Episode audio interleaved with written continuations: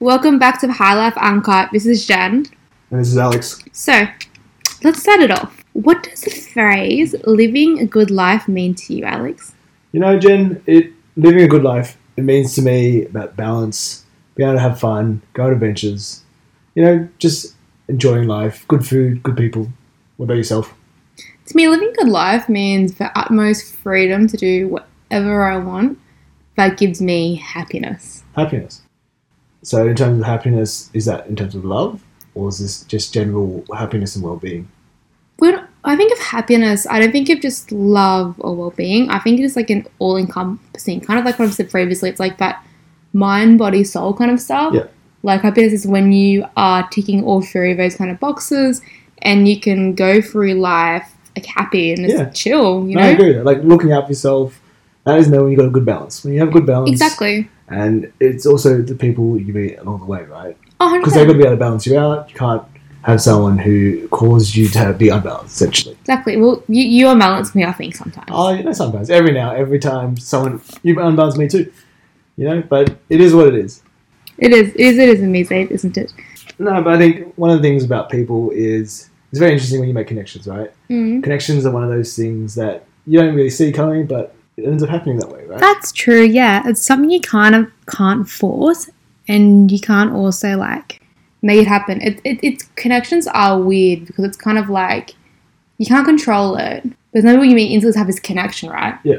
And it's like some of you have no idea what to do about it, which is so overwhelming. Mm. And it's, like, crazy. To that point, then, do you believe in love at first sight, then? No, I don't believe in love at first sight because I believe that to love someone means that you have to actually know, you know, really feel them, like mind, body, and soul. Yeah, I agree with that. And that's really tough. But I think sometimes people confuse love with connection because, or loss, exactly, yeah. It's hard though because I feel like over time, it takes a long time to figure out between lust and connection. Yep. Because lust and connection are very different. I think over time, lust wears out, it goes. But if there was connection, connection stays. No, I agree with that. And connection is something that you can't force. It's also something you can't control. You, and, I was, yeah. and I agree with you. It also can't be instant. No, it, it has to be developed. No, no mm. connection is instant, in my opinion. You believe it's instant connection? one hundred percent instant connection. It's How like so? It's because some people you meet and it's like you've known, you feel like you've known them your whole life. I do that. That's always but beautiful. Really haven't, and that's called connection. And there's lust, and lust is like that desire for them straight away. And obviously, like a non like platonic way.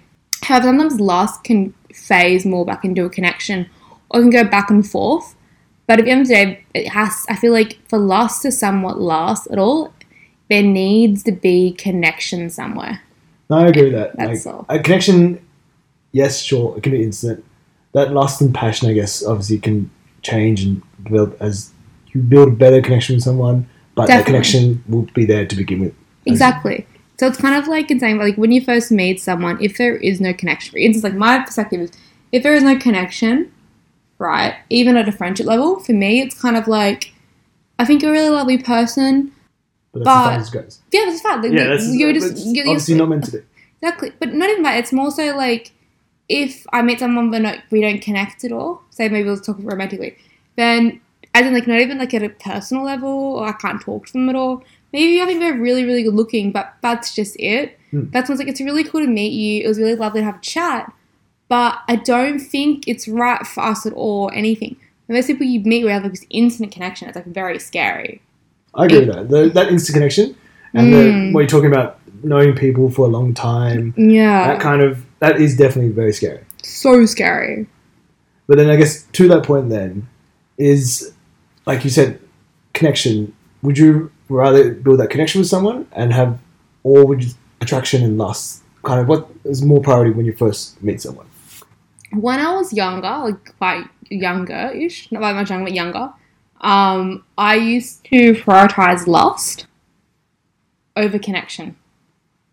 And then when I learned as I've gotten older, I guess stepped more into my twenties.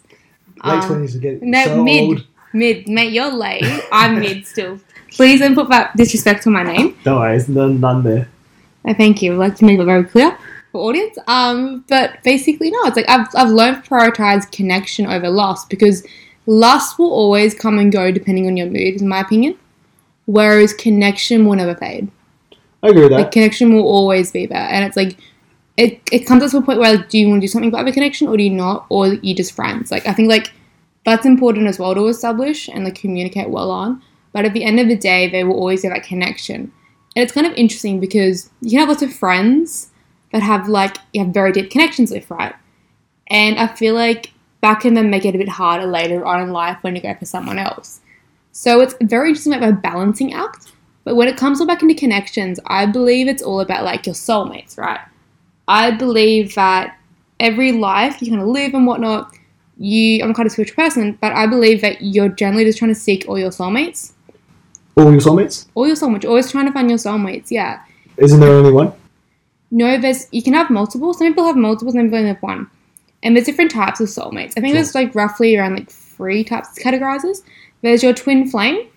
Which is? Your twin flame is somewhat traumatic in a sense, but also toxic, kind of. I'm probably not using the right words exactly. Bit karmic, but basically it's someone you meet and you're like two peas in a pod instantly. Yep. Um. So one of my good friends and I are that. And they and I, we are pretty much like codependent to an extent at some point. Which makes sense. Yeah, yeah. And that's, your twin flame, someone you can potentially will be codependent with, can be platonic purely or can be romantic. And you probably hurt each other by accident at one point. Then you need to have time apart to heal. Then you come back together after you've done some growth. If that. Not all twin flames will come back together. Then you've got your karmic soulmates. Your karmic soulmates are people that you will just generally experience very traumatic experiences together. Sure. Um, Makes sense. And you will pretty much only ever, you kind of bond over... Based on the shared trauma, right? Yeah, shared trauma, that's it, yeah. That's pretty much a karmic. Yeah. Then you've got your soulmates. Your soulmates are, are either platonic or they can be romantic. Yep. But soulmates, people you pu- purely have, like, a connection with instantly. So I've got a lot of soulmates, I believe, that I've met along the way in my life. Also, your soulmates can be your family. Okay. So it's people you feel instantly comfortable with. So essentially your soulmate is an instant connection then? It's an instant connection, yeah. But your family isn't always going to be your soulmates either. So that's why you... But you don't believe in love at first sight, but you believe there's an instant connection. Yes. Makes sense? Because I, because love needs to be developed. Connection doesn't, in my opinion. It, it It's either there or it's not. No, that makes sense. I think connection is one of those things that you have it, you don't have it. But to that point, do you believe that everyone has a soulmate? Or does the whole thing is like... You have one soulmate or that thing is... What's your thoughts on that? I think that we don't... We everyone has a soulmate, but sometimes in your life, your soulmate isn't meant to be romantic. Yeah. Sometimes it's just meant to be platonic. A soulmate is just someone you instantly feel... It's instant, instant, instant comfort, right? Yeah, I agree with that. Instant comfort. Obviously, that's what everyone wants. And looking yeah. for, they're looking for that, that... The one, ideally, quote unquote. The one, yeah. right? Um, and I guess that's comes back to the whole thing about love, right? So it's, yes, you say it's hard to grow and develop, but it, it is ultimately who people look for in terms of relationships and all that stuff as well. I guess so, yeah. But I feel like looking for love isn't a right term. I think it should be about looking for that right connection that, like, you can't get sick of them at all and you can grow with them together. Yep. Because I think sometimes you can get, like, those really bad connections where it's, like, very toxic in a sense that together you see each other's worst versions. Yeah. They're the kind of people you probably don't want, even though you connect. They're the kind of people you kind of learn and grow with. Yeah, you should... You should and go separate yeah. ways. Yeah. If you are growing together, then obviously that's best for both parties. Everyone's happy with that. And I guess it's one of those things that kind of progressing through life as we go go through life and... Well, the highs and lows of life, I guess, right? Exactly, yeah, for sure. It's just really interesting because, like, you think about, like, I'm sure, Alex, you can think about different people in your head, but I'm sure you already, I'm sure at this point you probably have, like, a twin flame by now already. Probably. You probably already have your karmic relationships. Sure. Or um, karmic soulmates. And you probably have your soulmates. I probably do, but I probably wouldn't know who they are. Like, thinking about that now, mm-hmm. if you think on the top of my head, I don't know who they are. It, but I think it can be platonic too, like it can yeah, be your friends, yeah. They probably are, which is probably would make sense that they are. But then in the world, do you think is love or hate kind of more common then, based on this kind of idea of like connections and stuff like that? I think that it's easier to hate than love, because think about it. Love, I think, comes through your connections and your soulmates. And I think that with um, those collective people in your life, you will love them all to, to a different kind of extent, right? Yeah. It'll either be like romantically loving them, or you could love them as a friend, uh, or yeah. you can love them as like a family member or something like that. You know what I mean? Well, it's all different love, but that yeah. love would you say is more prominent than the hate? Oof, I would say actually, I think it depends on the person. Okay. Some people are very, I feel like quite negative and per- sorry, um, I can't say word. Anyway, they're very negative, and because they're so negative, all they see is hate and darkness in people, and that grows hate. And that's never good. Obviously, never good to see the worst in people. Exactly. You want to try and see the best and see, and give people the opportunity to show their best side, right? You don't exactly. want to see but, consider the But then again, if side. you think about the common media, hate sells more than love does, and hate is what gets attention, not love. But for example, I've just watched the interview for on Call Her Daddy with Alex Cooper and Haley Bieber. Like, hate is so vicious, and it's there, and it's like the thing we were talking about was over like years and years ago, but people are still there hating, and people they, remember the hate. They exactly remember right. things like the bad times more than the good times often. But I think as time passes, that will turn into like a neutral kind of understanding. Sure, you may still hate, there still be hate there, but does change as time goes on. I guess so, but also interestingly enough though, if you think about love and hate in the world, right? Do you actually do you hate anybody at all? I don't think I hate anyone. Hmm? Sure, there's probably people in my past that hate me, and obviously I don't ha- I probably don't have an agreement or a good image of them either, but I don't think I hate anyone per se. I think it's one of those things that hate is such a strong feeling. Strong feeling that, like, if you say you hate someone, then you something really bad must happen. What do we? Is any hate? Do you hate anyone in the world? No, I don't actually hate anyone, to be honest. I might joke and be like, "Oh, I hate that happening." But that's like a joke. That's yeah, like it's a, a joke, joke yeah. here or there. Oh, I might, I might joke to him like, "Oh, I hate Alex, you're being really annoying," and I have a few times in the office as a joke.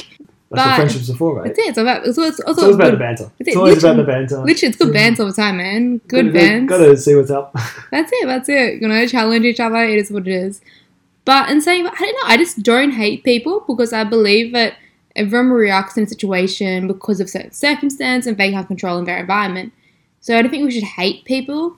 It's just that you have a disagreement and you clash and you leave it at that.